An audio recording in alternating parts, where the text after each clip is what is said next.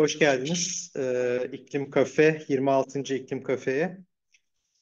Ee, bugün Profesör Haluk Levent, İstanbul Bilgi Üniversitesi'nden kapitalizmin varoluşsal krizi, iklim yıkımı, teknolojik dönüşüm ve eşitsizlikler konusunda konuşacak. Ee, hani bilmeyenler için çok kısa İklim Kafe'nin e, şeyinden de bahsedeyim. Ben Ümit Şahin, e, İstanbul Politikalar Merkezi'nden. Biz yaklaşık bir 7-8 sene önce Haluk'un da içinde bulunduğu bir grup olarak işte e, kahve grubu demiştik evet. adına da. E, kahve içelim diye. Kahve içelim diye bir araya, bir araya gelip işte iklim üzerine çalışanlar olarak bir araya gelmeye başlamıştık. Bu iklim kafede o kahve grubundan çıktı aslında. E, bu sene yedinci e, senemiz. Evet. E, bu sene yedinci senemiz. Şimdi o kahve grubu katılımcılarının büyük bir çoğunluğu zaten bu Kim Kafe serisi içerisinde konuştu. E, Haluk'a da sıra şimdi geldi çünkü son e, yıllarda ya da son birkaç ayda özellikle ağırlıklı olarak ama yıllardır da e, kapitalizmin e, yeni bir aşamaya geçmesi ve bu e, dönüşüm içerisinde iklim krizinin de yeriyle ilgili e, yazıp çizdiği, konuştuğu pek çok alan var. Zaten hani çok kısa ben yine biyografisinden bahsedeyim. E, Haluk Levent İstanbul e, Teknik Üniversitesi'nden e, mezun. Daha sonra iktisat alanında e, yüksek lisans ve doktorasını yapıyor. Galatasaray Üniversitesi'ndeydi bir süre e, uzunca bir süre aslında oradan e, çoğu insan da tanır e, Haluk'u. Şu anda da 2019'dan bu yana da İstanbul Bilgi Üniversitesi İşletme Fakültesi'nde yer alıyor. E, ve e, işte özellikle e, görev şey e, iş gücü piyasası, eğitim ekonomisi, gelir dağılımı, yoksulluk gibi konularda da çalışmaları var. E, bu son e, yıllarda da özellikle hem Medyascope'dan hem e, Açık Radyo'dan e, Haluk Haluk'un pek çok e, bu konularda, bu şimdi üzerinde duracak konularda da konuşmalarına rastlamışsınızdır. Hatta biz de geçenlerde bir Açık Yeşil'de de e, bu konuları biraz daha konuştuk. E, oldukça e, bence yeni e, ve tartışmalı bir konu. E, önce e, konuşmasını dinleyelim ardından tartışmaya geçeriz. Ben de oraya geçeyim. Biraz daha şeyi rahat göreyim. Buyur. Evet, e, aslında bu iklim yıkımı, e, teknolojik dönüşüm birbiriyle ben hep bunları çok bağlantılı e, görüyorum. O yüzden e, böyle bir konuda seçtik. Tabii bütün bunların aslında bir kesişim noktası da var. E, o da kapitalizmin e, radikal bir şekilde dönüştürücü etkisi. Yani kapitalizmin yeni bir evreye geçmesinden ziyade ben biraz daha böyle Varoufakis ve işte o teknofealizm tartışmalarında e, dile getirilen görüşlere yakın duruyorum. Yeni bir sınıflı topluma doğru e, gidiyoruz. Varoufakis geçtiğimizi söylüyor da e, tabii bunlar çok tartışmalı konular henüz. E, o yüzden e, biraz provokatif bir konuşma olmasını da diliyorum. Yani tartışması daha bol bir e, konuşma olmasını da e, diliyorum. E, şimdi bu da çalışmıyor galiba. Belki şuraya döndükten sonra. Şimdi.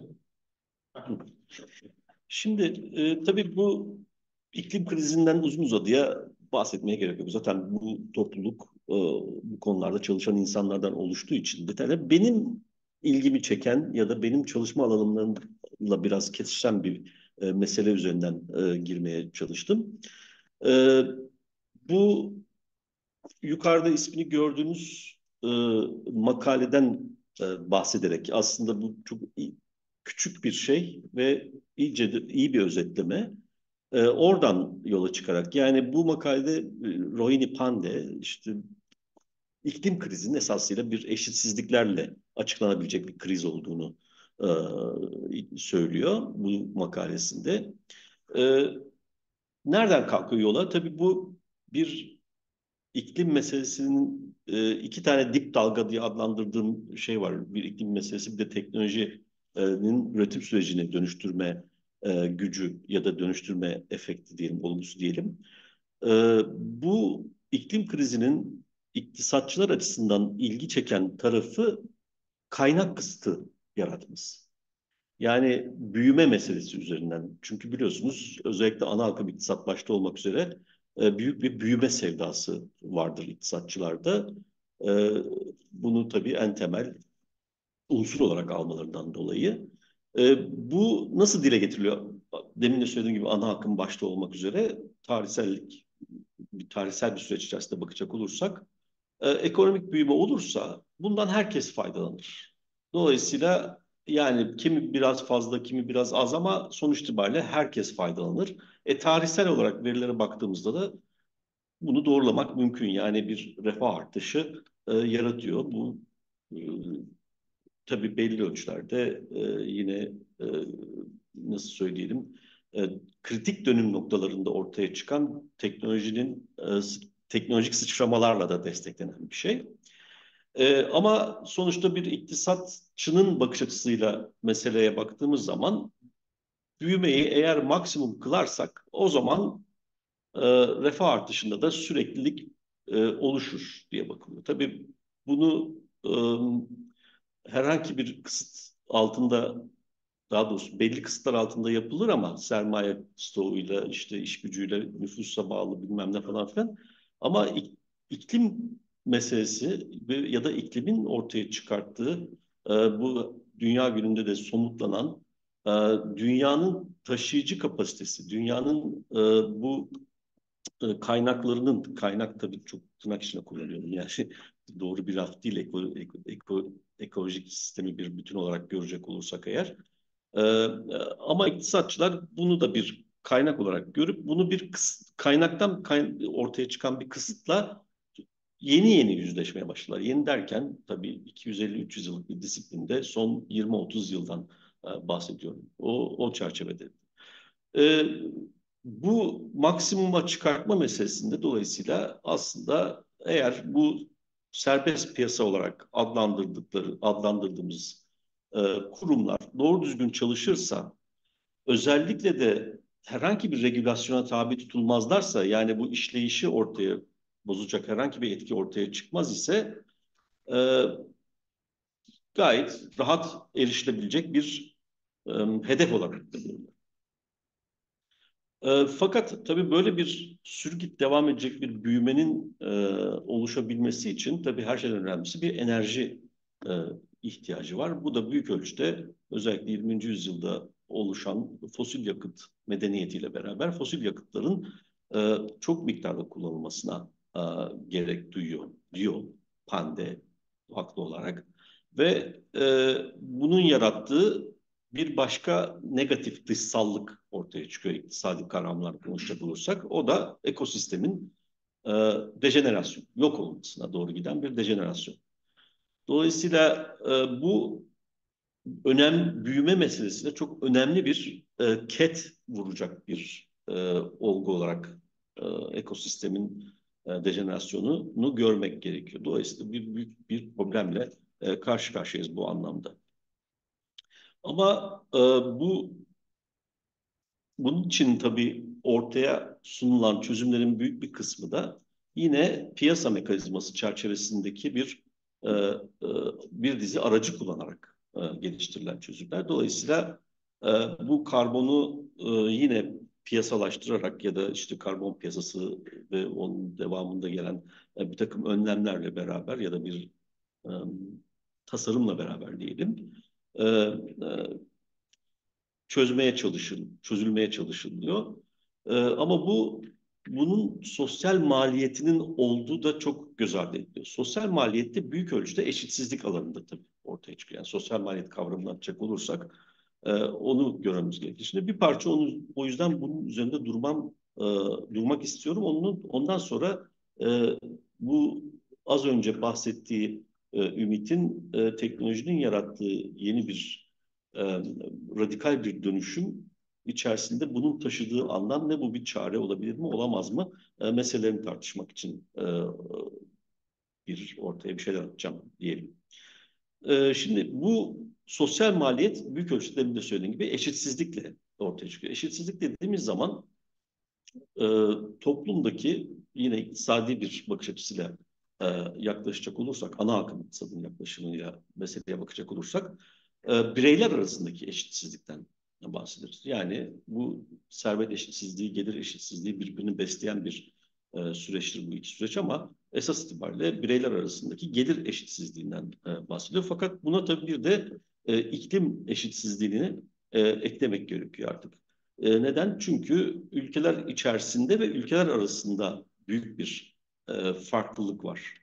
Bu iklimden etkilenme e, e, açısından baktı, baktığımızda. Tabii bir de iklim eşitsizliğinin kuşaklar arası eşitsizlik yaratma boyutu da söz konusu. E, çünkü gelecek kuşakların kullanabileceği kaynakları bugünden tüketerek aslında gelecek kuşakların e, daha refahına refahını yaratacak olan e, kaynakları bugünden e, harcamış oluyoruz. O bütün bunları bir arada düşünecek olursak e, aslında üzerinde ayrıntılı bir şekilde düşünmemiz gereken e, genişçe bir sosyal maliyet kavramı ortaya çıkıyor. Ama e, bunun bu karbon piyasaları etrafında oluşan kurumsallaşma ile e, bu tarafa çok bakılmadığını e, e, söylüyor Hande. E, şimdi bir de tabii bunun eşitsizliklerle beraber yoksulluk e, boyutu söz konusu. E, yoksulluk eğer küresel bazda bakacak olursak bu iklim şokuna atlamayayım. Evet. İklim şokuna duyarlılıkla çok yakından ilişkili. Ee, dünyadaki yoksulların iklime karşı küresel ayrışma düzeyinde baktığımızda iklime karşı savunmasız ülkelerde yaşayan insanlardan büyük ölçüde oluşturuyoruz. Dolayısıyla bir olasılık olarak baktığımız zaman eğer bu tür bir ülkenin vatandaşıysanız e, yoksul olma ihtimaliniz çok daha e, yüksek oluyor. E, dolayısıyla iklim şoklarına karşı korunmak ve bu şoklardan kurtulmak için daha az kaynağa sahip olmaları nedeniyle bu e, ortaya çıkıyor. Bu aslında eğer iklim krizle mücadele edilecekse aynı zamanda eşitsizliklerle mücadele etmek gerekliliği de bir ölçüde buradan ortaya çıkıyor ve ortaya konulan e, mücadele programının da bunu gözetecek bir mücadele programı olması ihtiyacı da e, buradan ortaya çıkıyor. Neden böyle? Bir kere e, e, özellikle aşırı hava olayları ortaya çık, iklim olayları ortaya çıktığından ötürü e, yiyecek ve su konusunda, su kıtlığında düşünecek olursak su konusunda e, büyük bir riskle karşı karşıya e, küre ama küresel olarak baktığımızda herkes aynı ölçüde e, bu riske maruz kalmıyor. Özellikle yoksul ülkelerde bu riskin daha yüksek ve daha süratli büyüyen bir risk halinde olduğunu biliyoruz. Tabii orada barınma koşullarıyla ilgili çeşitli problemlerin de işin içine girdiğini, açık havada çalışma, işte sele veya yangına yatkın bölgelerden göç edebilecek kapasiteye sahip olmama özellikle bu göç meselesi e, küresel düzeyde herhalde en yakıcı problemlerden bir tanesi durumuna dönüştü. Bunun gibi pek çok e, farklı unsuru da e, saymak gerekiyor. E, zengin ülkelerde daha yoksul insanlar iklim değişikliği tabii bir yandan da böyle zengin ülkelerde yoksul ülkeler diye ayırdığımızda aslında başka boyutu daha işine katmamız gerekiyor. Ülkelerin içerisindeki eşit, eşitsizliklerde e, önem taşıyor ve benzer e, koşullar aslında e, zengin ülkeler dahil olmak üzere e, ülke içerisindeki eşitsizliklerde daha e, göreceli olarak e, alt ya da yoksul kesimleri etkileyen e, e, koşulların oluştuğunu söyleyebiliyoruz. Dolayısıyla özetleyecek olursak baktığımızda bir e, iklimden kaynaklanan iklimin eşitsizlikler üzerindeki etkisini dikkate alacak olursak bunun ülkeler arasında e, e, büyük bir farklılık yarattığını, eşitsizlik yarattığını, ülke içerisinde de ayrıca e, eşitsizlik yarattığını söyleyebiliyoruz. Dolayısıyla burada eğer bir şey yapacaksak, e, yine aynı makaleyi devam ettiriyorum, e, e, bir bu mesele üzerinde düşünmeye başlayacaksak ya da düşünecek herhangi bir e, önlem düşüneceksek, e, bunun eşitsizlikler üzerinde de etkide bulunacağını e, dikkate alarak yapmamız gerekiyor. Dolayısıyla bu açıdan baktığımızda yeniden dağıtımın önemli bir e, unsur olduğunu söyleyebiliyoruz. Bu yeniden dağıtım deyince eşitsizlikler ve yoksullukla mücadelede yeniden dağıtım politikaları dediğimiz zaman bir gelirin e, yeniden dağıtımı gerekiyor. Tabii bu gelir meselesini konuşurken ister istemez e, servetle ilgili bazı e, kaynak yaratacak önlemleri bulup e, elde etmek için servet eşitsizliklerine de e, yoğunlaşmak gerektiğini söylememiz lazım. İkincisi de karbon bütçesi meselesi var. Bu karbon bütçesine yaklaşımda e, yeniden dağıtımın bir parçası olarak e, düşünmek e, önem taşıyor. Ama bu böyle bir program içinde bir takım soru işaretleri var. Bir, zengin ülkelerin kamuoyunun ikna olması mümkün mü? Önce bunu sormamız gerekiyor. E, ikincisi şirketlerin ikna olması mümkün mü bu, bu tür bir politikaya? E, kentsel ve mekansal tercihlerle bir e, uyum içeriyor mu? E, bir de politik koşullar uyum içeriyor. Dolayısıyla dört tane büyük soru var. Aslında belki de iklim yıkımına karşı e, içinde bulunduğu yani iklim, iklim yıkımına karşı mücadelenin içinde bulunduğu durumu e, belki de bu e, sorular çerçevesinde bir tekrardan e, değerlendirmemiz gerekiyor. Şimdi kamuoylarına bakacak oluruz. Ben değiştirmişsiniz. Ah, tamam. Kamuoyuna bakacak olursa karbon vergisi e, ve gelir eşitsizliği ne bir başlık olarak almakta fayda var. Bu e, makaleden yaptığım, daha doğrusu başka bir makaleden e, yaptığım bir alıntı. E, bu makale benzer bir yaklaşımın aslında IMF'de de e, IMF'de de yayınlanan bir makalede yer aldığını e, altını çizmek istiyorum. E, Anderson ve Atkinson'ın e, makalesi, LSE'de yapılan bir çalışma. E, bu makale ilginç bir makale. Yani 99-2012 yılı arasında İsveç'te gerçekleştirilen, e, daha doğrusu o İsveç verisiyle gerçekleştirilen bir çalışma. E, bu karbon vergisinin e, eşitsizlikler üzerinde etkisini e, ölçmeye çalışıyorlar. Şimdi burada bir regresif etki ortaya çıktığını, yani daha bozucu bir etki ortaya çıktığını e, e, bulgulamışlar ama e, tek değiller. Yani başka e, ampli çalışmalarda da benzer e, bulgular var.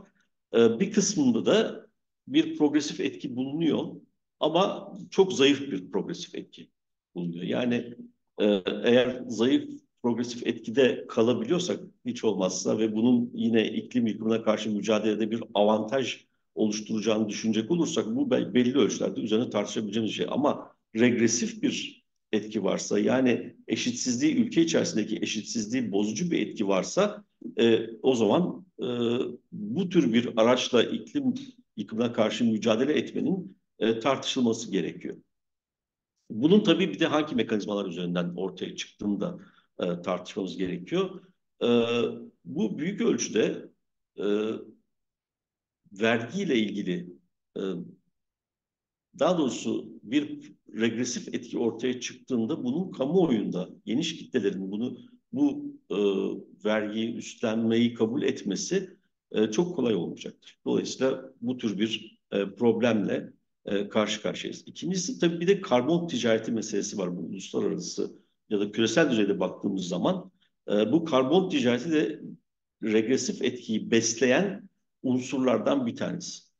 E, neden öyle bir e, şey ortaya çıkıyor? Çünkü sonuç itibariyle buna bir de tabii bir sonraki slaytta e, e, belki şey daha doğrusu burada da konuşabiliriz. E, karbon ticareti ve e, sonuç itibariyle belli bir bütçemiz var. Bu bütçenin e, dağıtımı sorunlu. Bu dağıtımın sorumlu olmasının ötesinde belki de bu dağıtım problemini ağırlaştıran bir etkiyle karşı karşıya kalıyoruz. Karbon ticareti söz konusu oldu. Çünkü bu ne demek? Sonuç itibariyle e, bütçe açısından kısıta tabi bir bölgenin ya da bir ülkenin e, o kısıtı aşmak için kullandığı bir alan, bir araç. O kısıtı aşarak ne yapılıyor? Sonuç itibariyle yatırım yapmak amacıyla bunu aşmaya çalışıyor. Yani aslında e, karbon bütçesini e, büyümeyi belli ölçülerde kontrol eden bir araç olarak düşünecek olursak e, burada avantajlıların biraz durdurulması, dezavantajlıların da biraz yükseltilmesi amaçlanması gerekiyor. Ama ticaret bu dengesizliği, daha doğrusu bu amacı e, biraz tırpanlayan bir yol açıyor. Çünkü yatırım yapıldığı zaman e, bunun getirisinin eşitsizlik üzerindeki etkisinin aşağı yukarı tahmin edebiliyoruz. Yani e, karbon bütçesi nedeniyle bir kısıtlamaya tabi olan e, bir ülkenin ya da sermaye stoku belli ölçülerde kısıtlanması gereken bir ülkenin e, faaliyetlerden dolayında olarak e, düşünmek gerekiyor bunu.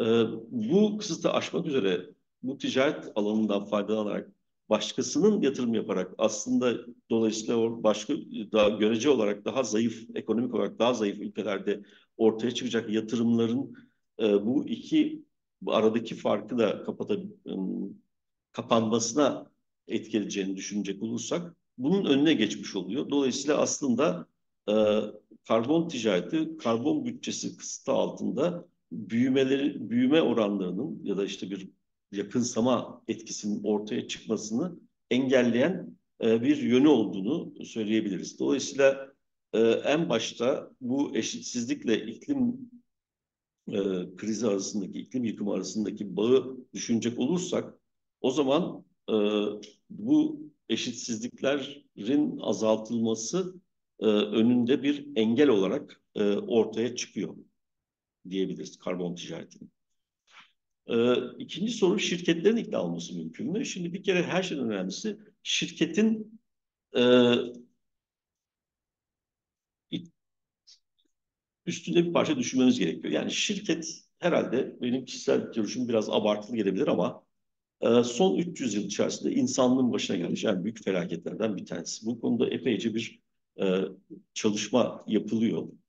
E, neden böyle düşünüyorum? Çünkü bir e, bir kere şirketin ilk modern anlamda şirketin ortaya çıkışı herhalde East India Company'dir. İlk modern şirket. E, bunun embriyonik halde bir kapitalist devlet modeli olarak da değerlendirildiği çok sayıda e, araştırma söz konusu. Neden? Çünkü işte Hindistan'da sonuçta bir kolonyal zihniyet çerçevesinde e, savaş açmış, adam intihar asmış. E, bütün bunları da kendi iktisadi çıkarını e, artırabilmek amacıyla gerçekleştirmiş bir e, kurumdan bahsediyoruz. E, önemli faktörlerden bir tanesi şirketin büyüme e, mahkumiyeti. Yani büyümeyen bir şirketin hayatta kalması, hayatiyetini sürdürmesi mümkün değil. Dolayısıyla e, bu iklim yıkımı açısından herhalde en önemli e, problemlerden bir tanesidir. E, iki, daha da önemlisi belki bu şirketlerin e, salt bir iktisadi varlık olarak e, görülmesi çok e, doğru değil. İşte bugün yine orada pek çok çalışmayla ya da pek çok olguda gözümüze e, çarptığı gibi bir güç birikimi de söz konusu. Yani bir gücün merkezi olarak daha doğrusu temerküz ettiği bir e, kurumdan da bahsediyoruz. Bu güç haliyle sadece iktisadi alanda faaliyet gösteren ya da ortaya çıkan bir güç olmanın ötesine e, geçiyor ve e, e, çok sayıda olguyu da e, gördük. İşte en basitinden bu fosil yakıt şirketlerinin e, yaptır, yaptırmış oldukları araştırmalarda e, aslında bugün e, insanlığın karşı karşıya olduğu tehdidin e, apaçık bir şekilde kendilerine bildirilmiş olmasına rağmen bunu bilerek e, e, bu faaliyetlere devam ettiğini e, söyleyebiliriz. E, şimdi bu şirketin bütün bu gücünü e, meşrulaştırırken kullandığı şey ise istihdam. Yani şirket eğer işte yeteri kadar iyi bir faaliyet göstermezse e, e, istihdamda büyük kayıplara neden olabilir e, gibi bir e, şeydi. Bunun da aslında çok doğru olmadığını son zamanlarda özellikle e, görüyoruz. Tabii lobi gücü önemli. Bu lobi gücünün altını da çizmek gerekir. Çünkü bu lobi meselesi e, bugünün önemli e, bugünü tanımak, tanımlamak için kullanacağımız önemli kavramlardan bir tanesi.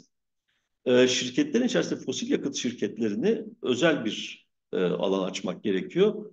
E, birincisi aslında pek çok regülasyon var.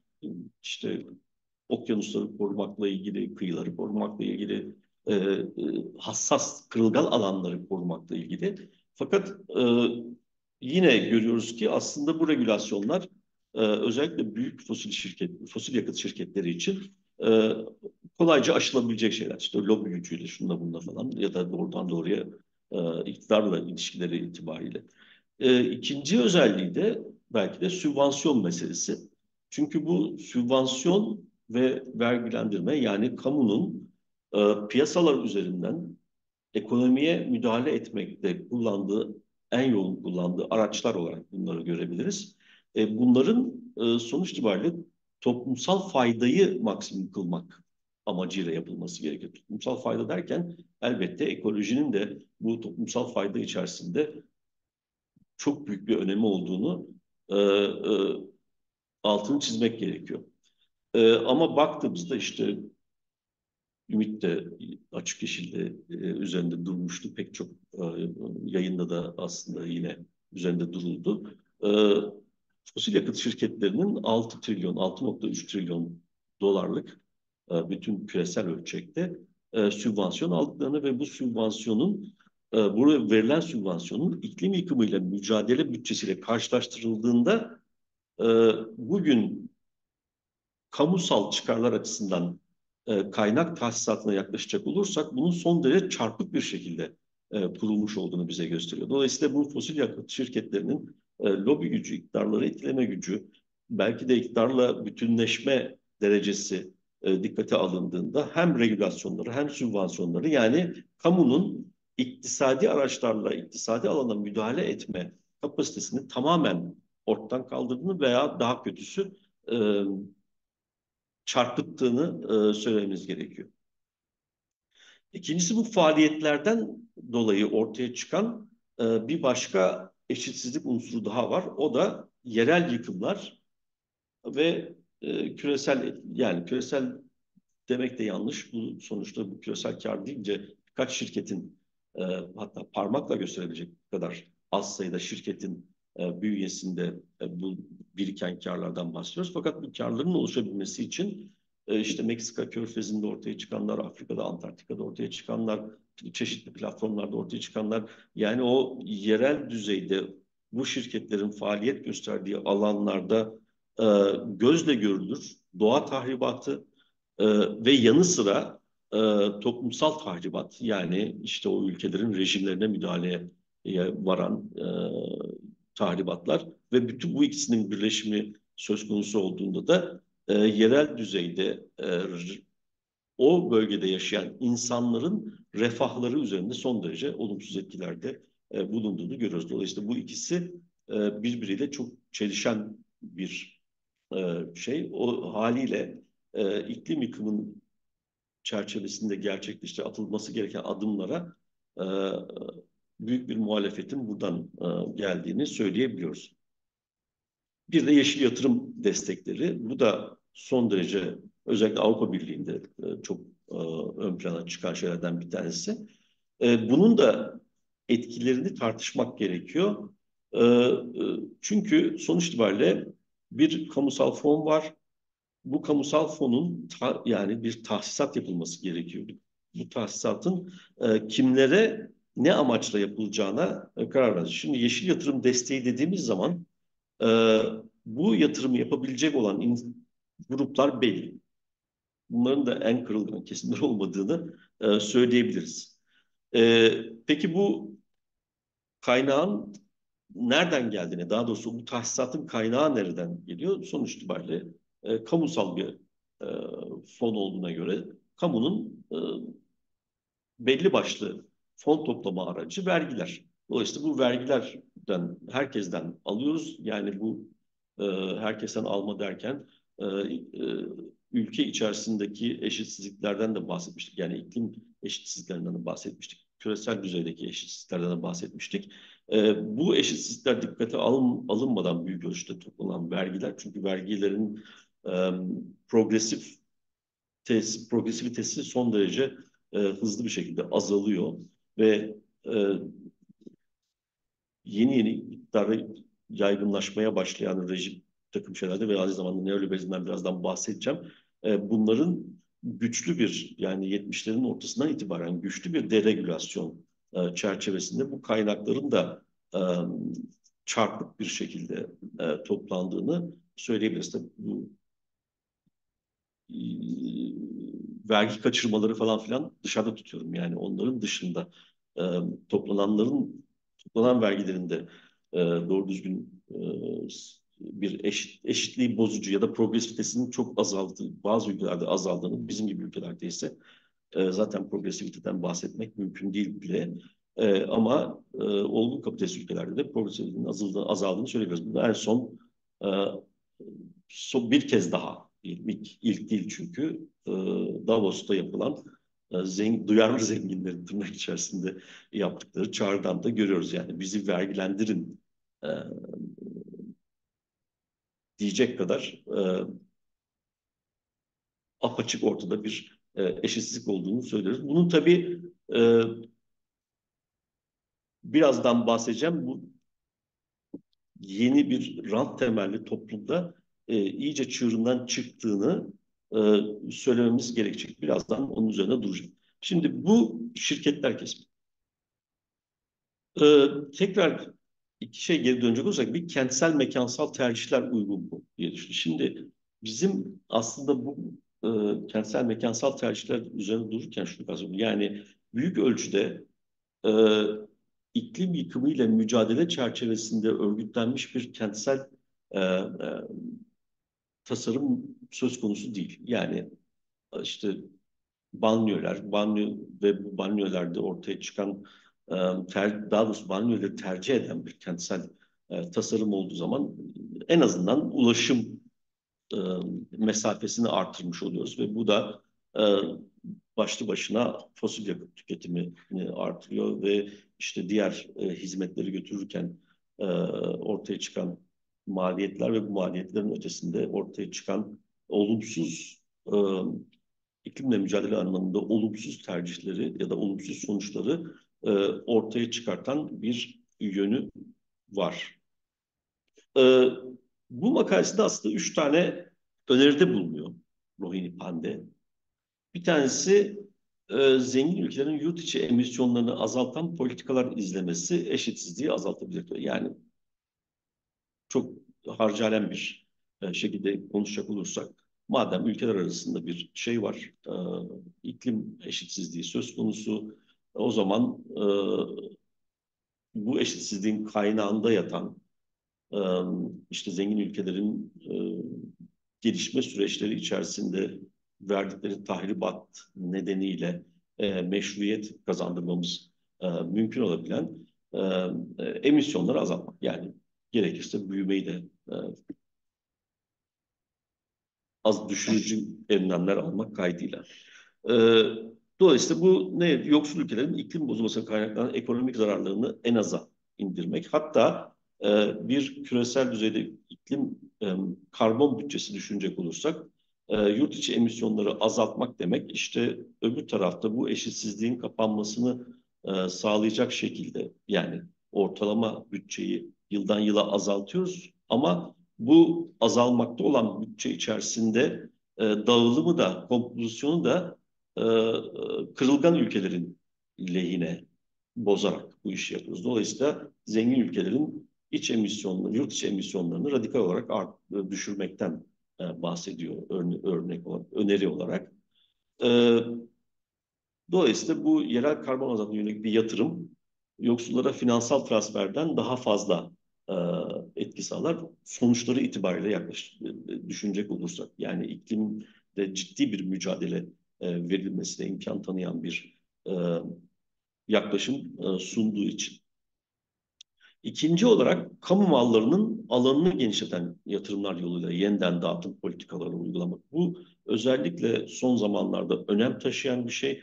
Çünkü kamu malı, mal ve hizmet diye bunu görecek olursak e, temel kamu hizmetlerinin e, özelleştirilmesinin yarattığı yıkımı ön, önlemek açısından çok önemli. Onun üzerinde birazdan uzun uzadıya durmaya çalışacağım zaten.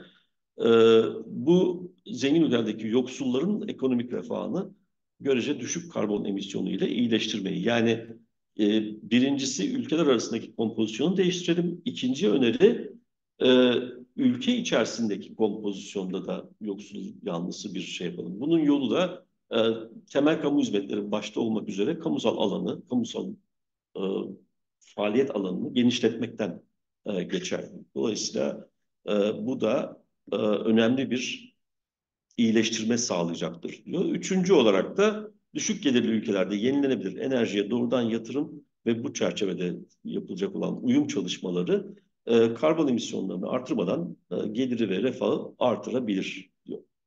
E, ama bunun gerçekleşebilmesi için bu ülkelerdeki rejimleri tabii dikkate alarak e, yapılan bir öneri bu. Şeffaflık ve hesap verilebilirlik, politika yapıcılar ve iklim finansmanının uluslararası eşitsizliği azaltıcı yönünü güçlendirmek, yatırımlardan kaynaklanan emisyon azaltımlarını güvenilir bir şekilde doğrulayabilecek yani takip edebilecek kurumları oluşturmak. Bir ölçülebilir kılmak, iki kurumları oluşturmak. Dolayısıyla bu üç tane hepimizin aklına gelebilecek öneriden bahsediyor ama bunların gerçekleştirilip gerçekleştirilemeyeceğini e, tartışmamız lazım.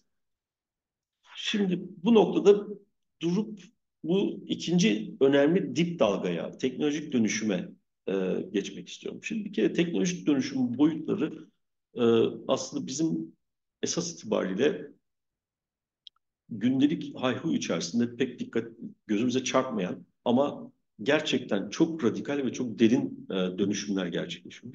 Genetikten birkaç alandan örnek vereceğim sadece. Yani bunun bu alanların sayısını artırmak mümkün. E, genetikte tabii CRISPR teknolojisi gerçekten büyük çığır açan bir teknoloji.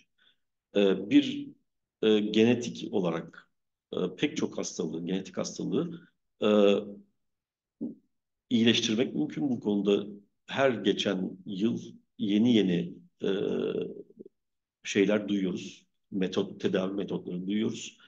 E, ve bunları ucuza yapmak. Yani şunu söyleyeyim. Bu ilk CRISPR'ın, e, CRISPR teknolojisinin e,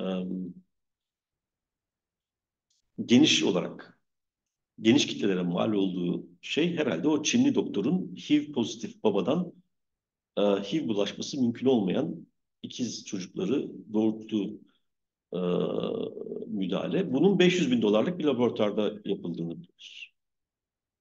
E, Unnatural Selection diye bir dizi var. Doğal olmayan seçilim Netflix'te. Orada görürseniz, gör, bak, bakacak olursanız o diziye, mini dizi, e, dizi zaten böyle bir yeşil fosforlu farenin, evde dolaşan bir farenin e, karanlıkta ışıl ışıl e, parlamasıyla açılıyor. E, bir biohacker grubu var ya da birkaç tane belki. Bunlar e, bu teknoloji son derece önemli teknoloji gerçekten öyle. Çünkü bu teknolojinin yaratıcılarından bir tanesi Doudna, e, Jennifer Doudna onun e, doktor öğrencisiyle beraber yazdığı kitapta Yaratılıştaki Çatlak kitabın ismi. Koç Üniversitesi yayınları tarafından Türkçe'ye çevrildi. E, yaratılıştaki çatlağın e, kastettiği şu, artık insanın kendi evrim sürecini etkilemesi mümkün. Sadece kendi evrim süreci değil, tabii ekosistemde, bütün ekosistemi etkilemesi mümkün. E, muhtemelen taze seyretmişindir bu Masterpiece Society diye bir bölüm vardır Star Trek'te. E, bunun ne kadar tehlikeli olabileceğine dair e, bir tartışmayı içeriyor bu bölüm. E, ama son derece ucuza ve bu biohacker grupları bu teknolojinin, bu önemli teknolojinin şirketlerin elinde bulunması e, çok yanlış. Sadece onların elinde. Bunu geniş kitlelere açmak gerekir düşüncesiyle hareket ettiklerini ve evlerin garajlarında bu tür müdahaleleri gerçekleştirilebilecek kitleri e, insanlara bayağı 200-300 dolarlık bir masrafla ulaştırdıklarını e, görebilirsiniz orada. Şimdi e, efendim bilimsel e, şey dokümanter yani bir, dört bölümlük bir belgesel. E, bu gel bu üstelik de bu pandemi öncesi yapılmış bir dizi yani 2018-19 o civarlarda çekilmiş bir dizi. Şimdi misli. Çünkü bu CRISPR teknolojisi üzerine bir başka e, e, gelişme daha gerçekleştirildi. Bu CRISPR teknolojisini e, bir bağımsız çalışan ünite gibi insan vücudu ya da herhangi bir türün e, vücuduna gömmeyi sağlayan gen sürücüsü, gene drive diye bir teknoloji geliştirdiler. CRISPR temelinde.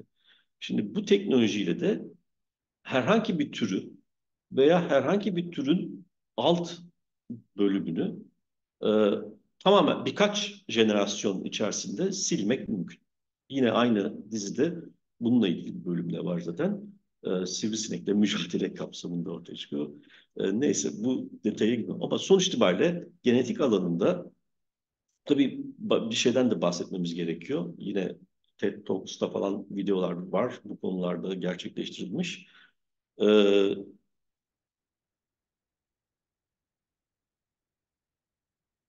e, tamamen bilgisayar programından kaynaklanan canlı hücre üretildi ve bu hücre çoğalmayı başardı.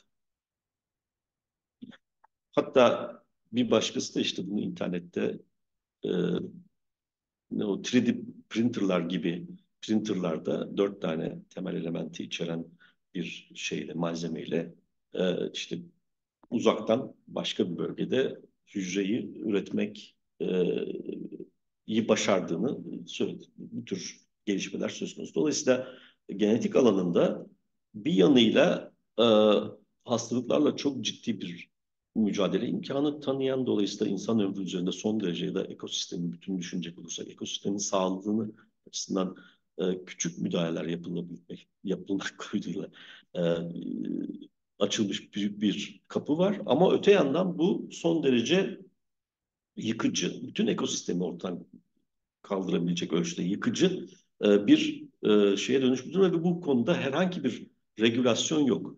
Jennifer Doudna'nın o kitabı şeydir biraz otobiyografik de bir kitap aslında ondan. E, bunu fark ediyor daha en başta CRISPR teknolojisini bulduktan sonra şeyle beraber, Charpentier ile beraber e, ve regülasyon son derece önemli olduğunu düşündüğü için bir hafta sonu böyle 20 kişilik dar bir grupla çeşitli kesimlerin temsilcilerini içeren bir toplantı yapıyorlar falan işte regülasyon nasıl koyabiliriz diye. Başarısızlıkla sonuçlanınca eve dönüyor ve domuz kafalı Hitler görmüş rüyasında onu yazıyor kitabında. Dolayısıyla bu gerçekten son derece önemli. Eldeki tek şey bu konudaki çalışmaları durduralım kararı uluslararası düzeyde ama tabii ki uyulmayan bir karar. Çünkü sonuç itibariyle Jennifer Doudna'yı buraya sevk eden şey e, piyasanın gösterdiği ilgi.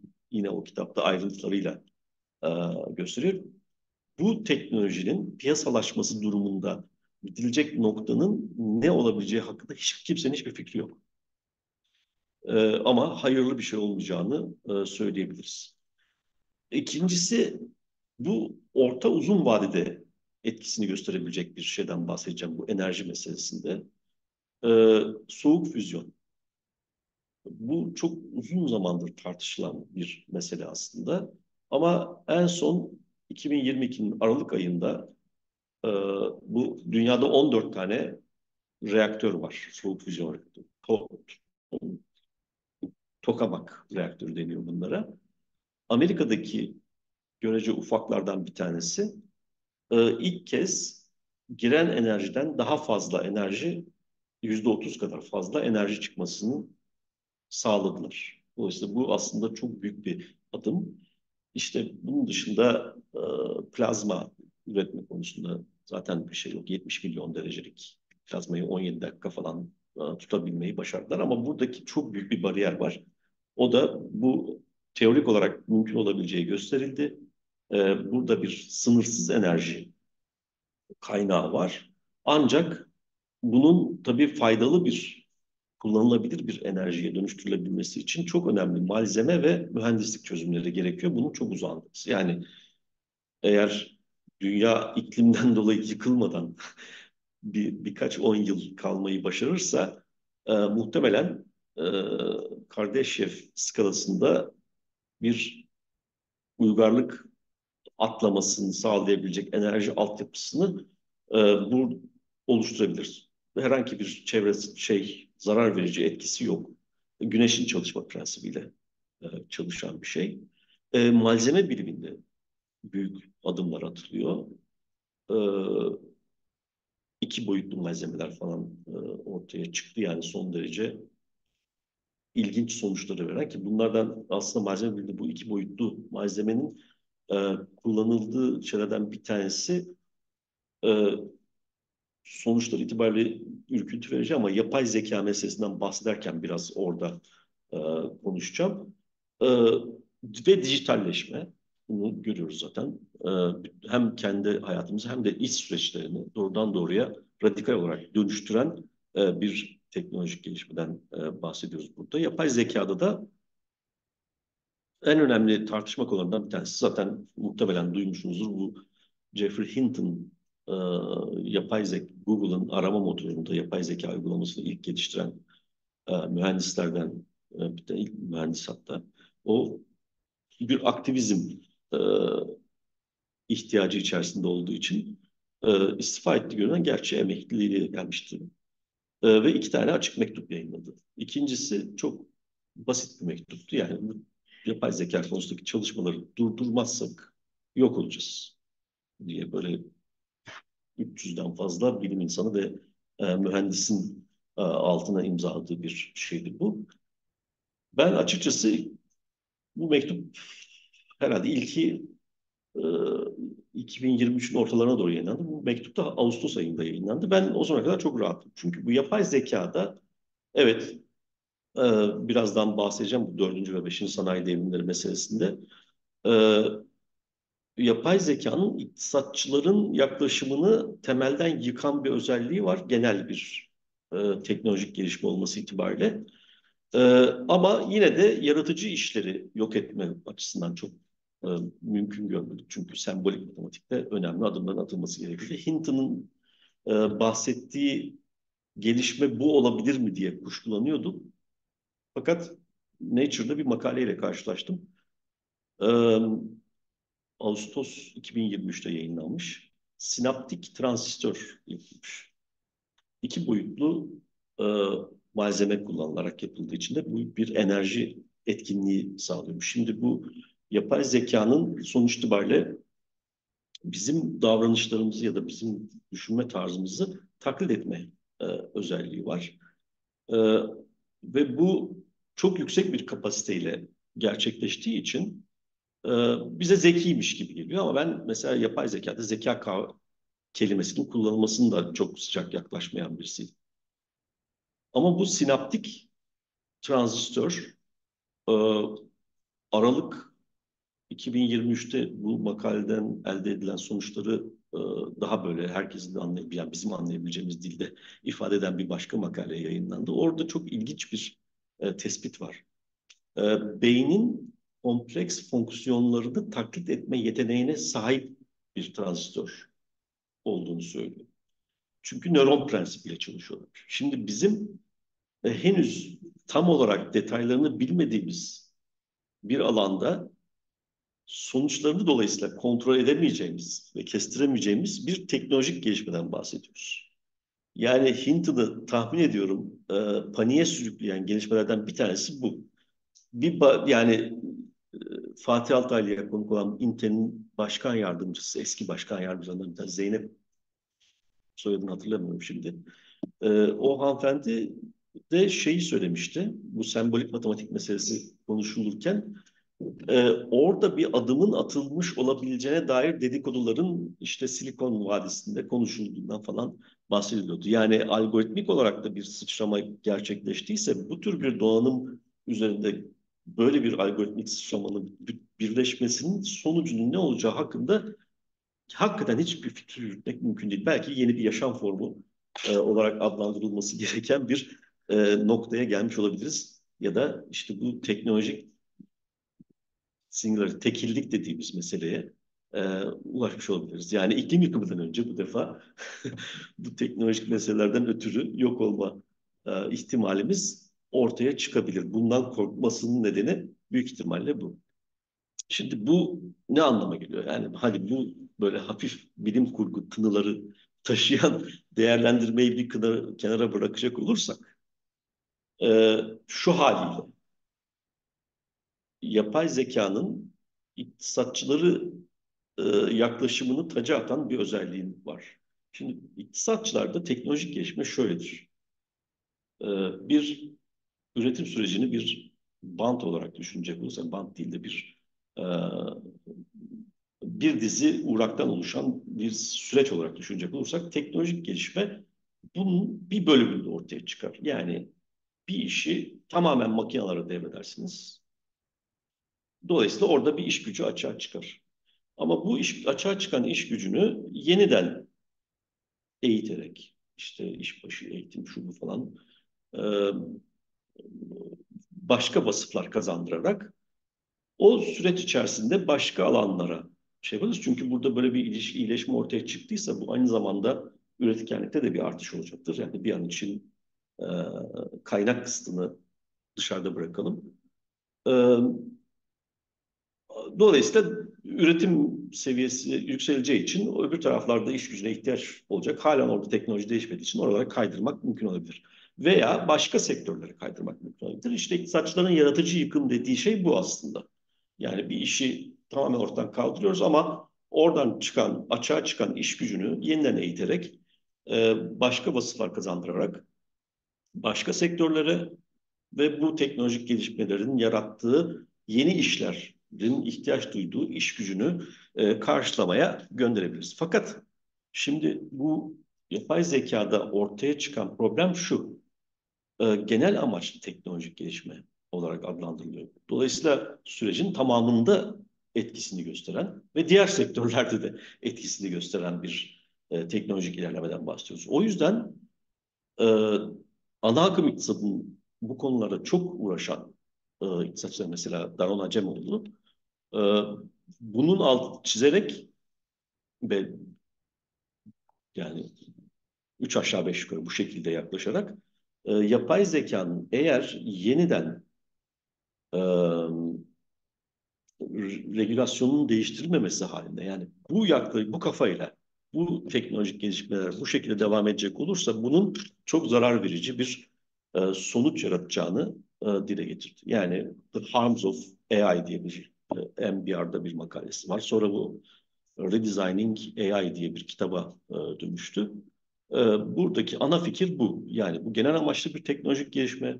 Dolayısıyla bunun öyle yaratıcı yıkıma dönüşmesi mümkün değil. Yıkıma dönüşme ihtimali çok daha yüksek bu şekilde gidersek. E, o yüzden toplumsal e, dinginliği, toplumsal kırılganlığı düşürecek yeniden e, dolayısıyla bu kapsamda yeniden tasarım e, gerçekleştirecek ve yapay zeka e, teknolojilerinin bu çerçevede e, devam etmesini sağlayacak bir şey. Bu işsizlik ya potansiyeli, işsizlik yaratma potansiyeli işin bir tarafı. Bir de başka bir tarafı daha var. O da e, şimdi yapay zekalar savaşını görüyoruz değil mi? Yani işte ChatGPT üzerinde takım şeyler var, spekülasyonlar var. Ondan sonra Gemini diye bir Google'ın bir şeysi var. Başka ekipler çalışıyor. Bir de bunların üzerinde çalışan. Yani bunlar bir platform gibi kabul ediliyor ki OpenAI'da e, o platform e, yapısına kavuştu. Dolayısıyla bunlar üzerinde spesifik amaçlara yönelik olarak çalışan çok sayıda yapay zeka çıktı. İşte artık ne bileyim S-Site var, benzeri bir takım programlar var. Orada bir şey veriyorsunuz, anahtar kelime o yayınlanmış bütün makaleleri işte tarıyor, şu yapıyor, yapıyor falan ve son derece e, verimli. Makale yazarken verimli olarak kullanmak mümkün. Zaten bunun e, şeyi yapıldı. Nature'ı açarsanız orada çok keyifli tartışmalar var. E, çünkü bilim dünyasının bir kısmı bunu kabul etmiyor. Bir kısmı, genişçe bir kısmı ise e, bunun son derece faydalı olduğunu söylüyor. E, ders verme şekli şemalini tamamen değiştirecektir tabii ki bu. Dolayısıyla e, şunu söyleyebiliriz. E, büyük bir yarış var e, ve yaptığı işi kalitesini ya da programların kalitelerinin çok farklılaştığını da söyleyebiliriz. Dolayısıyla bu aslında bir erişim problemi aynı zamanda. Yani herkesin aynı kalitede e, programa erişme imkanı olmayacak. Dolayısıyla bir kısım yani e, başlangıç koşulları itibariyle avantajlı olan kesimler daha iyi programlara erişecekler e, ve daha etkili olacaklar. Burada çünkü sana eğer piyasayı düşünecek olursanız özellikle finansal piyasaları düşünecek olursanız saniyelerin önemi var. E, ve bunun yarattığı bir eşitsizlik olacak. Yani eşitsizlik zaten başlangıç koşulları itibariyle varken o eşitsizliğin süratle büyümesine e, teşekkür ederim.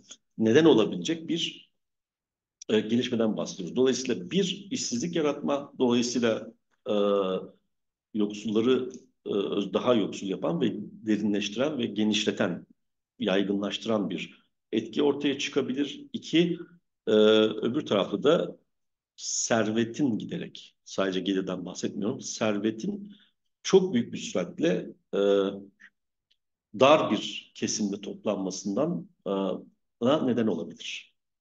Bu başlangıç koşulları eşit olmadığı için. Dolayısıyla bütün bunları düşünerek güçlü bir radikal e, yaklaşımla bir regülasyon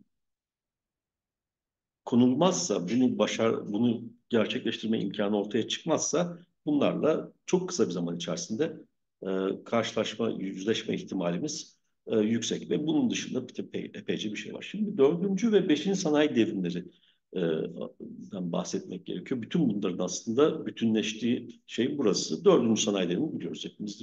Sonuçta dijitalleşmenin üretim sürecine dahil olmasıyla birlikte ortaya çıkan işte yaygın e, ve yüksek verimlilik artışları sağlayan e, bir e, sanayi devrimi. Beşinci sanayi devrimi diye adlandırılan e, şey ise belli ölçülerde sibernetik sistemler. Yani insanlarla makinelerin bir arada bulunduğu üretim süreçlerinden e, bahsediyoruz. Bu e, basit bir araç olarak kullanma değil, doğrudan doğruya karar süreçlerinin de e, makinelerle insanların paylaşım yaptığı, karar süreçlerinde de makinelerin rol aldığı e, bir e, şeyden bahsediyoruz. Bu enteresan bir şey. E, yani bu yapay zeka tartışmalarıyla beraber tekrardan sibernetik tartışmalar gündeme geldi. Aslında 1950 45-50'lerde ilk buradan e, başlayıp 70'lerde birdenbire bıçakla kesilir gibi bu sibernetik konusundaki çalışmalar durmuş. Son zamanlarda tekrardan başladı. Ama bu işte piyasa yapısıyla bir, bir arada olduğunda e, Daran Acemoğlu'nun da altını çizdiği pek çok başka ana akım iktisatçının da altını çizdiği e, meseleyle e, konuşuyor. E, karşı nedir? Yüzleşmek durumunda e, kalacağız anlamına geliyor. Dolayısıyla bu sibernetik sistemler yani insan makine bütünleşmesini e, e, üretim süreci içerisinde de bu bütünleşmenin e, dikkate alındığı şeyleri 5. sanayi devrimi olarak anlattı. burada e, 2017-18'de yayınlanmış bir makale vardı. Oradaki e, anahtar kelimelere bakacak olursak e, hiç de iç açıcı kelimeler değildi. Yani işte biyosilahlar bilmem ne falan filan bu genetikteki gelişmelerle beraber düşünecek olursak bir tür mutant yaratma imkanı da var artık e, teorik olarak. Çünkü bu gen havuzu e, sadece insanlar için sadece insanlardan değil ekosistemdeki bütün e, gen havuzunun teorik olarak e, bu CRISPR teknolojisi içerisinde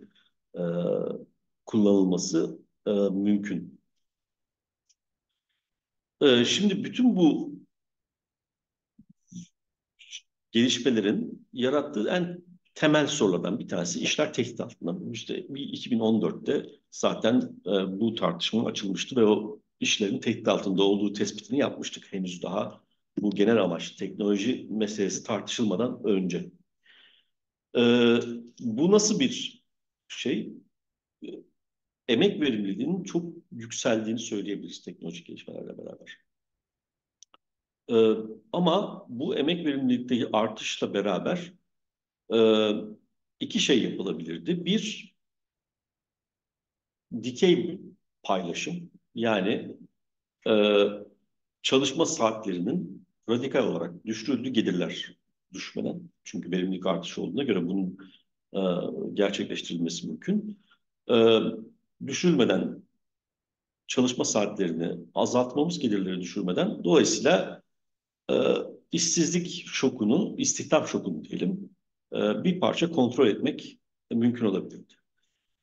E, ikincisi ise yani bugün karşı karşıya olduğumuz durum e, yatay olarak bölüşmek. Yani eskiden e, 40 saatlik çalışma haftası ve işte ne, nasıl söyleyelim düzgün iş diye adlandırdığımız bir işte çalışırken artık o işlerin giderek azaldığı, e, e, part-time işlerin e, çoğaldığı bir dünya Yani iş dünyası diyeyim. E, bu tabii gelir şokunu da beraber getiriyor. Aynı zamanda tabii e, eksik istihdam üzerinden işsizlik türü olarak adlandırabileceğimiz bir e, şekilde işsizliği de artıran bir şey.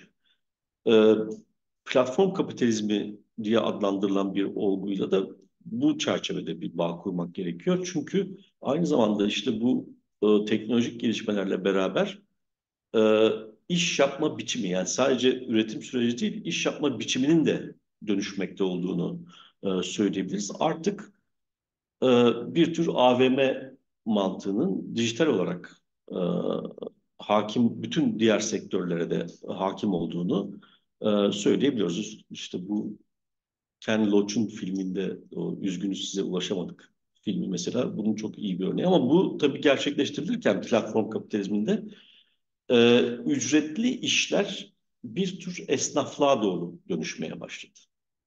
Yani önce işte evden çalışma, sonra bu aslında işsizliğe giden böyle bir silsileden bahsedebiliriz.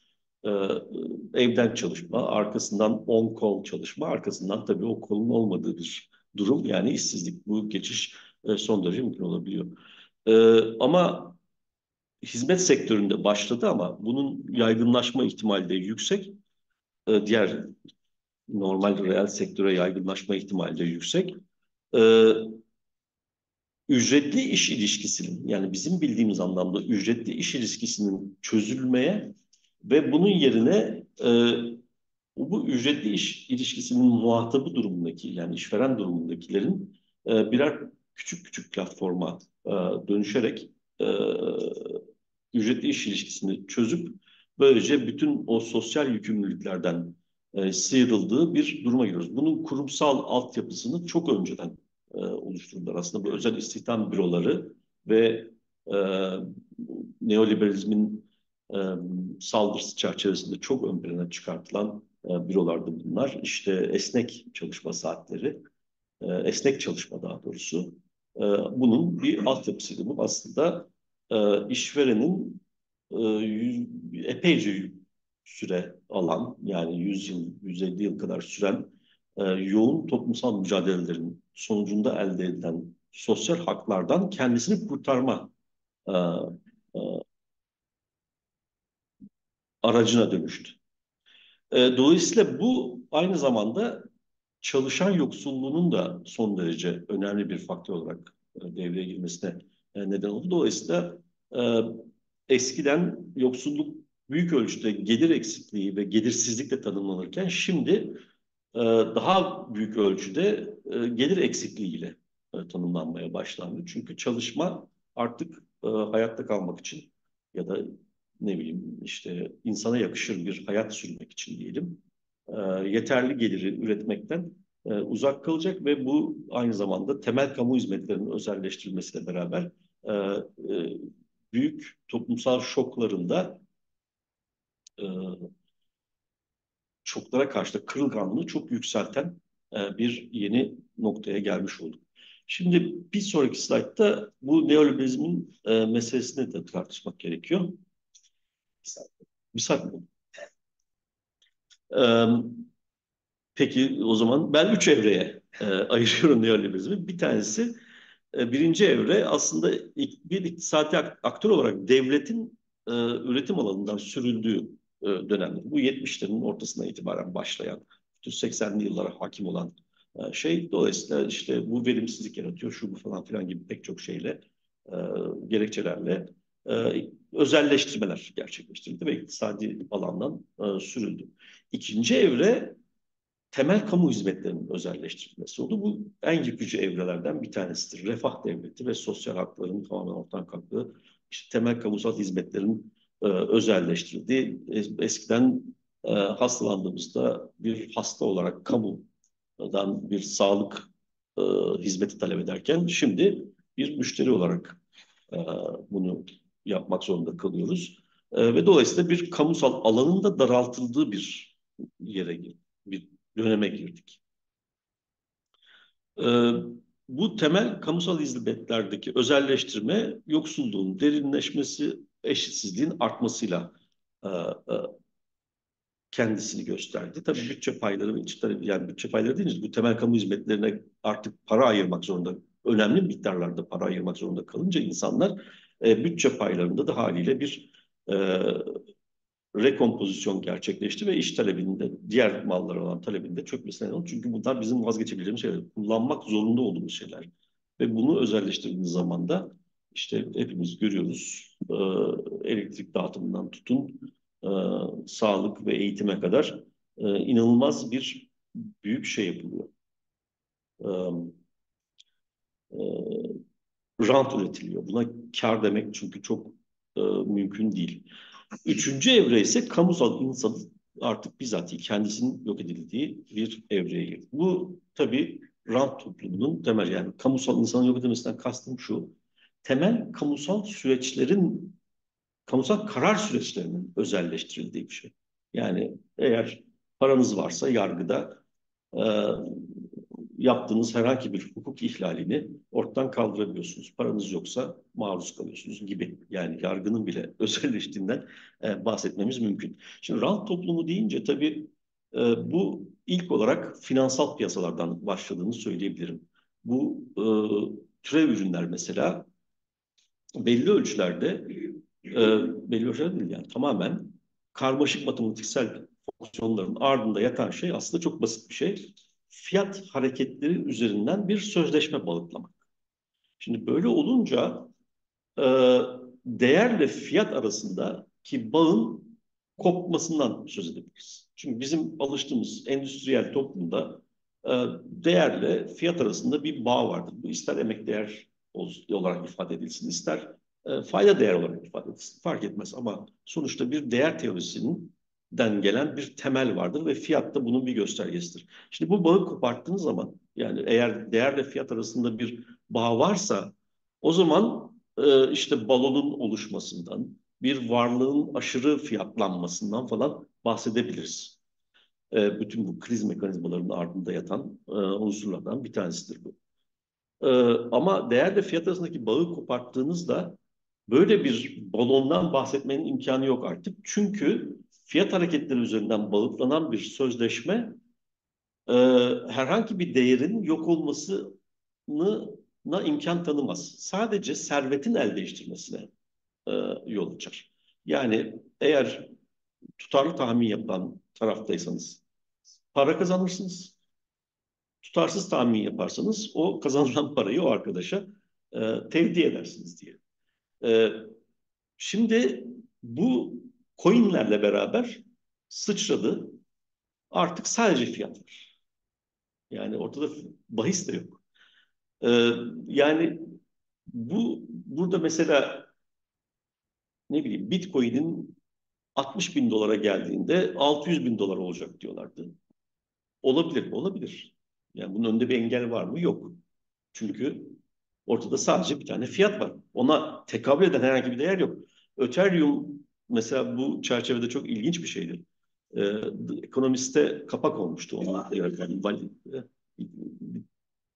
Ukraynalı ya da Litvanyalı bir adam Ethereum'u geliştiren aslında o bir business modeli. Blockchain üzerinden. Çok devrimci bir teknoloji blockchain. Onun üzerinden gerçekleştirilen bir şey. Adam şey diyordu ya ben bu Ethereum'u işte temel gelirdi, şuydu buydu gibi projeler kolay hayata geçsin diye yaptım. Onun coin'ini çıkarttılar diyor. Şimdi Ethereum coin'i Ethereum'un ileride business olarak e, gelebileceği nokta hakkında e, bir öngörüde bulunup onu fiyatlayan insanların burada işte bir yani insanların bu öngörüye göre bir fiyat yaptığını, fiyat atfettiğini söylüyoruz.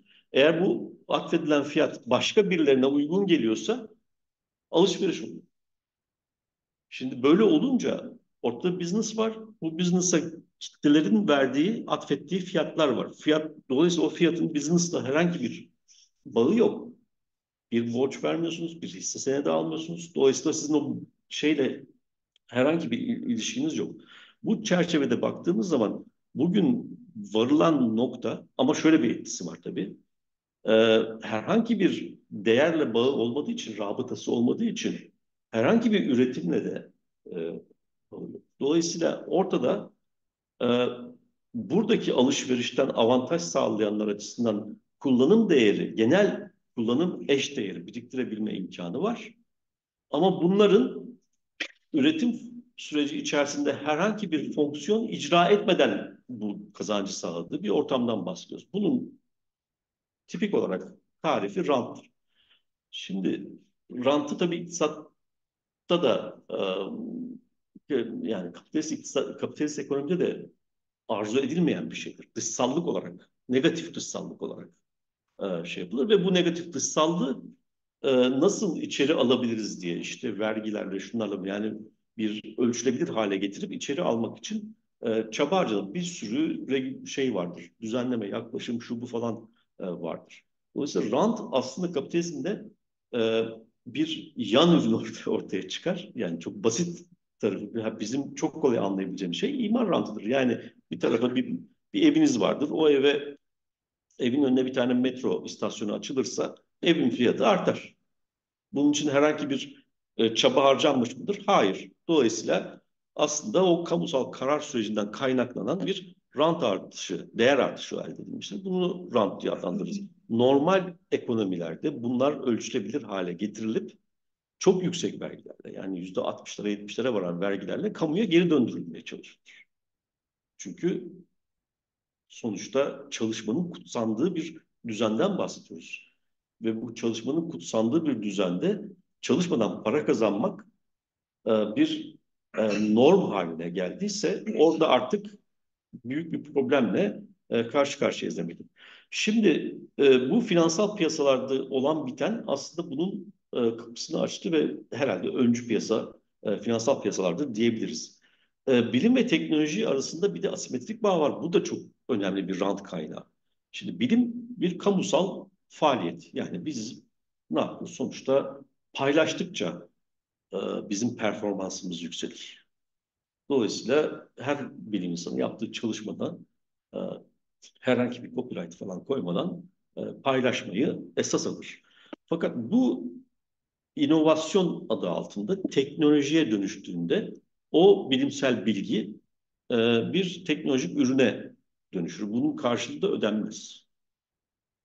Dolayısıyla böyle bir asimetrik ilişki var. Yani bir tarafta bir kamusal e, faaliyet var, kamusal alan var. Orada üretilen bir e, değer var aslında. Ama onun üzerinden piyasa yani özel mal olarak e, mülk edilmiş bir şeyden bahsediyoruz. Ne, nedir?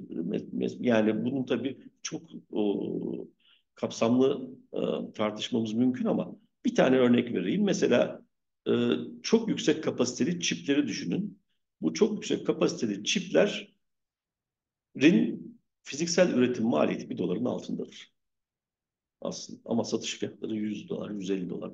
İşte bazı özel çiplerde çok daha yüksek olabilir. Bunu nasıl açıklıyorlar? İşte biz inovasyon yapıyoruz, ARGE yapıyoruz. Bunun için çok e, insan çalışıyor, bunları finanse etmemiz gerekiyor falan filan işte o tür şeyler. Ama bir de şeyi aklınıza getirin. E, Covid-19. Covid-19'da e, bu aşı meselesi. Mesela o Texas tıp fakültesi dekanının yani aşı, bir aşı geliştireceğini açıkladılar ve bu aşıyı e, geliştirdikten sonra çalışmalara başladık. Zaten daha önce epey aşı geliştirmişler onlar. E, ve e, copyright falan da koymayacağız dediler. Yani bu özellikle düşük gelirli ülkelerin işte bir dolar civarında bir e, maliyetle bu aşılara sahip olmasını sağlamak için yapıyoruz biz bunu dediler. Geliştirdiler. Ben Ömer abi sayesinde e, açık gazeteden duydum e, geliştirildi. E, FDA onay alındı ama devreye giremedi.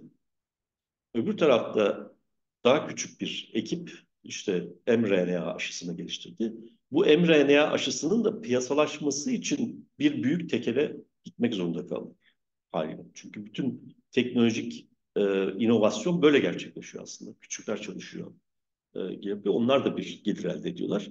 Ama asıl büyük gelir işte orada e, iktisadi olarak rek, rek, eksik rekabet demeyeceğim yani rekabetin çok sınırlandırıldığı piyasalarda hakim olan grupların şeyine girmek zorundasınız ve bunların kalkıp ondan sonra işte biz Ar-Ge yapıyoruz, şöyle yapıyoruz, böyle yapıyoruz dedikleri bir durumla göre. Dolayısıyla bilimle teknoloji arasında böyle bir asimetrik ilişki de şey yapıyor. Tabii bir de gözetim kapitalizmi meselesi var. Özellikle davranışsal artık e, yaklaşımı. Bu Shoshana Zuboff'un e, ilk kez dile getirdiği ama sonra da çok çeşitlendi. E, artık kendi ürettiğimiz verilerden başlayan e, bir büyük şey var. E, döngü söz konusu ve bu döngü e, önemli bir rant üretiyor. Buna davranışsal artık diyor Shoshana Zuboff. Yani karşılığı ödenmeksizin elde edilen e, bir gelir. Bu aynı zamanda tabii e, bugün içinde bulunduğumuz bu teknolojik tek, e, teknoföderalizm tartışmalarına e, yakıt sağlayan gözetim meselesine. Yani ilk defa burada kapitalizmle ayrışmış olan kontrol ve iktisat e, ekonomik faaliyetler bütün tekrar bütünleşmiş oldu. Bu yönde çok kuvvetli bir gidişat olduğunu e, söyleyebilirim. Yani bu teknofeodalizm tartışmalarında feodalizme tekrar bir geri dönüp baktığımda bir şey gördüm. E, iki, iki tane önem verdiğim tanım var.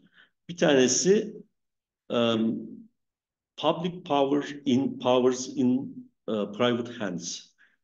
Yani tamamen kamusal gücün e, özel a, ellere terk edildiği, devredildiği bir e, düzen. İkincisi de iktisadi karar süreçleri politik kararların ya da iktisat e, herhangi bir iktisadi faaliyetin politikayla bütünleşmeksizin e, gerçekleştirilemediği e, bir düzenden bahsediyoruz. Yani bu bir takım başka şeyler de var, tanımlar da var ama ikisi son derece evet. ilginç. Ha? Feodalizmin tanımları. Ee, bunlar bugün zaten karşı karşıya olduğum şeyler. Yani Türkiye'de bunun tam da göbeğinde yaşıyoruz zaten. Herhangi bir e, siyasi bağ olmadan şey merkezi iktidar kastetmiyor. E, yerel iktidarlarda dahil olmak üzere. E, siyasi bağ olmadan iktisadi faaliyette bulunmak çok zor. Bundan çok uzun yıllar önce yani 8-9 yıl önce e, TÜSİAD falan gibi yani büyük e, işletmelerin e, bulunduğu dernekte e, hava alacak alanın kalmadığı büyük bir daralma içerisinde olduklarından şikayet ediyorlardı. Bunu gazetelere e, yansıyan e, demeçlerden e, izleyebiliyorduk. Dolayısıyla normal iktisadi faaliyetinde e, e sıkıştırıldı. İşte bir yabancı yatırım burada gerçekleştirilmesi için pek çok e, uluslararası kaynaktan öğrendiğimiz kadarıyla yine siyasi bağların, e, akçeli siyasi bağların kurulması gerektiği e, e, dile getiriliyor. Ve bunların da hiçbir şekilde e, peşinden koşulamayan bir yol. Şimdi böyle bir e, nokta bu kamusal karar süreçlerinin özelleştirilmesi dediğim şey zaten bunun şahikası yani. İktisadi faaliyette kamusal e, iktidarın bütünleştiği, politikanın bütünleştiği alandan bahsediyoruz. E, o zaman kamusal alanın zirvesi, yani kamusal karar süreçlerine katılımın zirvesi olarak siyasetin de, siyaset alanında kapandığı bir döneme girmiş oluyoruz. Antipolitika çağı olarak buna adlandırmak mümkün. E, Tanıl'ın ta 98'de şey e, Sakıp Sabancı İstanbul Belediye Başkan adayı olmayı düşündüğü sırada birikime yazdığı bir e, yazıda var. Bu 98'di e, ama bu kavramın ilk kullanılışı 92-93 falan bir antropolog tarafından e, dile getiriliyor. O tanının tarifi çok hoşuma gittiği için buraya aldım. İdeolojilerin itibari hale geldiği. Yani siyasi faaliyette ideolojik temelin tamamen ortadan kalktığı örgütlerin esnek uzmanlaşma modelince bir taraftan sökülüp öbür tarafa takılabilir oldu. Parti değiştirmeler e, falan filan dikkat edildi. Software'e dönüştü. Politikanın asıl olarak medya ile medyatize edildiği bir ortam. Şimdi bu medyaya tabii e, anket şirketlerini, lobicileri, e, danışmanları da eklememiz gerekiyor. E, bunların da çok önemli bir şeyi var, e, e, rolü var. Sermaye sınıfından yeni lider adayları için müsait ve keyifli bir yatırım sahasıdır tip e, şey Sakıp Sabancı'nın e, adaylığını değerlendiriyor. Şimdi bu lobicilik, anket, ondan sonra e, danışmanlık müessesesi niye önemli? Çünkü o onu da geçenlerde elime geçen 2023 yılının sonlarına doğru iletişimden çıkmış bu kitap. Çetelerin Siyaseti. Hakikaten çok ufuk açıcı bir kitap oldu. Bu Kai Lindemann bir Alman siyaset bilimci ve sendikacı. Ee, Frankfurt Okulu'nun utangaç bir şekilde yani tam çete demeden e, kul, e, geliştirdiği bir kavram ve Frankfurt Okulu Nazi dönemini analiz ederken bu kavrama ihtiyaç duyuyor. E, şey yapıyor. Bu çete deyince kriminal sadece kriminal çetelerden bahsedilmiyor. İtaat karşılığında çıkar sağlanan örgütlenmeler. Buna e, ganimet cemaati güzel bir e, çeviriyle e, şey tanıl katkıda bulunmuş. Şimdi ganimet cemaati. Cemaati. E, dolayısıyla cemaati de tabii geniş anlamda kullanıyoruz. Yani biz, bizim de pek çok cemaatimiz var e, dahil olduğumuz.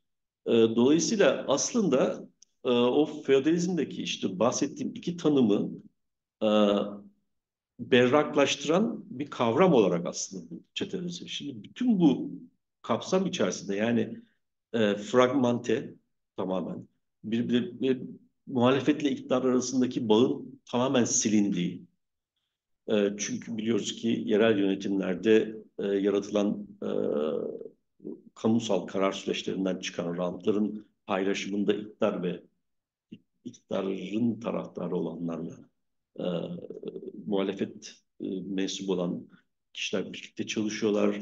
Tersi de doğru. Yani e, herhangi bir ayrımın kalmadığı, siyasetin siyaset olmaktan çıktığı bir e, durumdan bahsediyoruz. Bunun artık e, genel olarak bir de uluslararası toplama bakacak olursak e, son Gazze olayları yani bu İsrail'in orada giriştiği soykırım ve bu soykırım çerçevesinde uluslararası toplumun yönet idari kurumsal olarak e, takındığı tavır e, şeyde çok net olarak gösteriyor.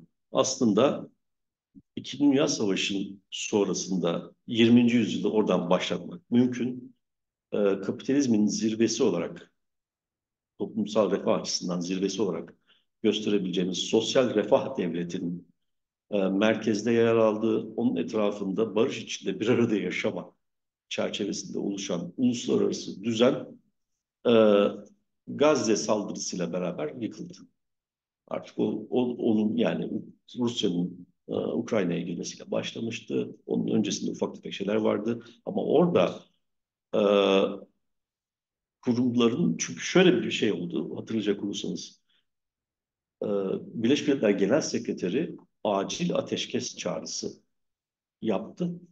İlk 7 bin küsur insan öldükten sonra Biden yarım saat sonra şu anda ateşkesi konuşacak durumda değiliz dedi. Ondan bir saat sonra da İsrail Birleşik elçisi e, genel sekreteri istifaya çağırdı.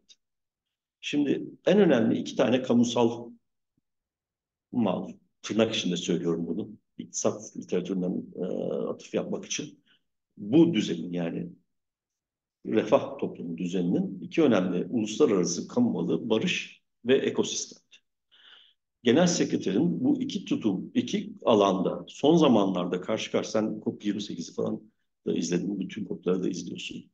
Ee, Papa'yı da buraya ekleyebiliriz. Güncel Papa'yı. Bu ikisinin karşı karşıya e, ya da maruz kaldığı muameleler zaten bu e, 20. yüzyılın kapandığı, sosyal refah devletinin kapandığı ve yerden henüz neyin geldiğini tam olarak göremediğimiz Solide böyle bir şeyden bahsetti geçenlerde bir konuşmasında şahit oldum. Ee, ama e, iktisadi altyapısının da bence bir rant toplumuna dönüştüğümüz, tabii çok detayları var, bunu konuşacak vaktimiz yoktu ama e, e, kendisini bir medeniyet kaybı, yani irrasyonelitenin hakim olduğu, gerçeklik yitiminin ve şiddetin hakim olduğu yeni bir uluslararası düzenin e, kurulduğu bir şey. Dolayısıyla e, her ne konuda adım atmak istersek artık bu bir varlık yokluk meselesi haline geldi ve kapitalizmin varoluşsal krizi diye başlık atmıştık ama kapitalizm yıkılma, yıkıldığını düşünebilirim ben. Yani artık o, o tarafa doğru kaydığımı söyleyebilirim. E, her ne yapılacak olursa olsun her türlü mücadelenin bir uluslararası bir mücadele olması gerekiyor. İki, kamusal alanın hem ulusal düzeyde, yerel düzeyde ve küresel düzeyde bütün kamusal alanın tekrar geri kazanılmasını sağlayacak bir şey olması gerekiyor. Şunu da altını çizerek bitireyim. Yani e, bu teknofeodalizm meselesi feodalizm lafı boşuna değil aslında. E, çünkü bakacak olursanız köleci toplumda kölelerin dışında kalan özgür vatandaşların e, özgürce tartıştıkları ve karar sürecine katıldıkları bir kamusal alandan bahsedebiliriz. Bu kamusal alan bazen cumhuriyet olarak tezahür ediyor, bazen tiranlık olarak e, tezahür ediyor ama sonuçta daha gitgelli de olsa böyle bir alandan bahsedebiliyoruz. Feodalizmde bu kapanıyor çünkü e, antikitenin yıkılmasından sonra e, büyük bir medeniyet kaybıyla karşı karşıya. O kadar ki e, Avrupa'da taş bina yapacak usta kaldı.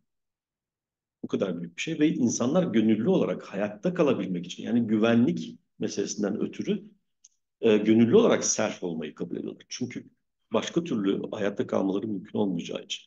Şimdi de aynı duruma e, gelmiş haldeyiz. Dolayısıyla bu kamusal alanı korumak e, bu feodalizm sonrasında kapitalizmle birlikte tekrar kamusal alanın aslında açıldığını e, görüyoruz. Çünkü özgür sözleşme yapan, yapması gereken e, iktisadi karar birimlerinin hakim olduğu bir düzenden bahsediyoruz ve tekrar kazandım. Şimdi bunu tekrar yitirmek e, durumuyla karşı karşıyayız. O yüzden bu kamusal alanı korumak gerçekten e, büyük önem taşıyor. Siyaset dahil.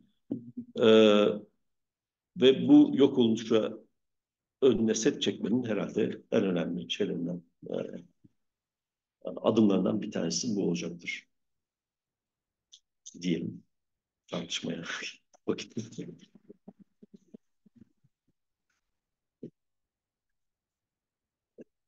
Çok teşekkürler. Haluk epey yüklü bir e, konuşma oldu.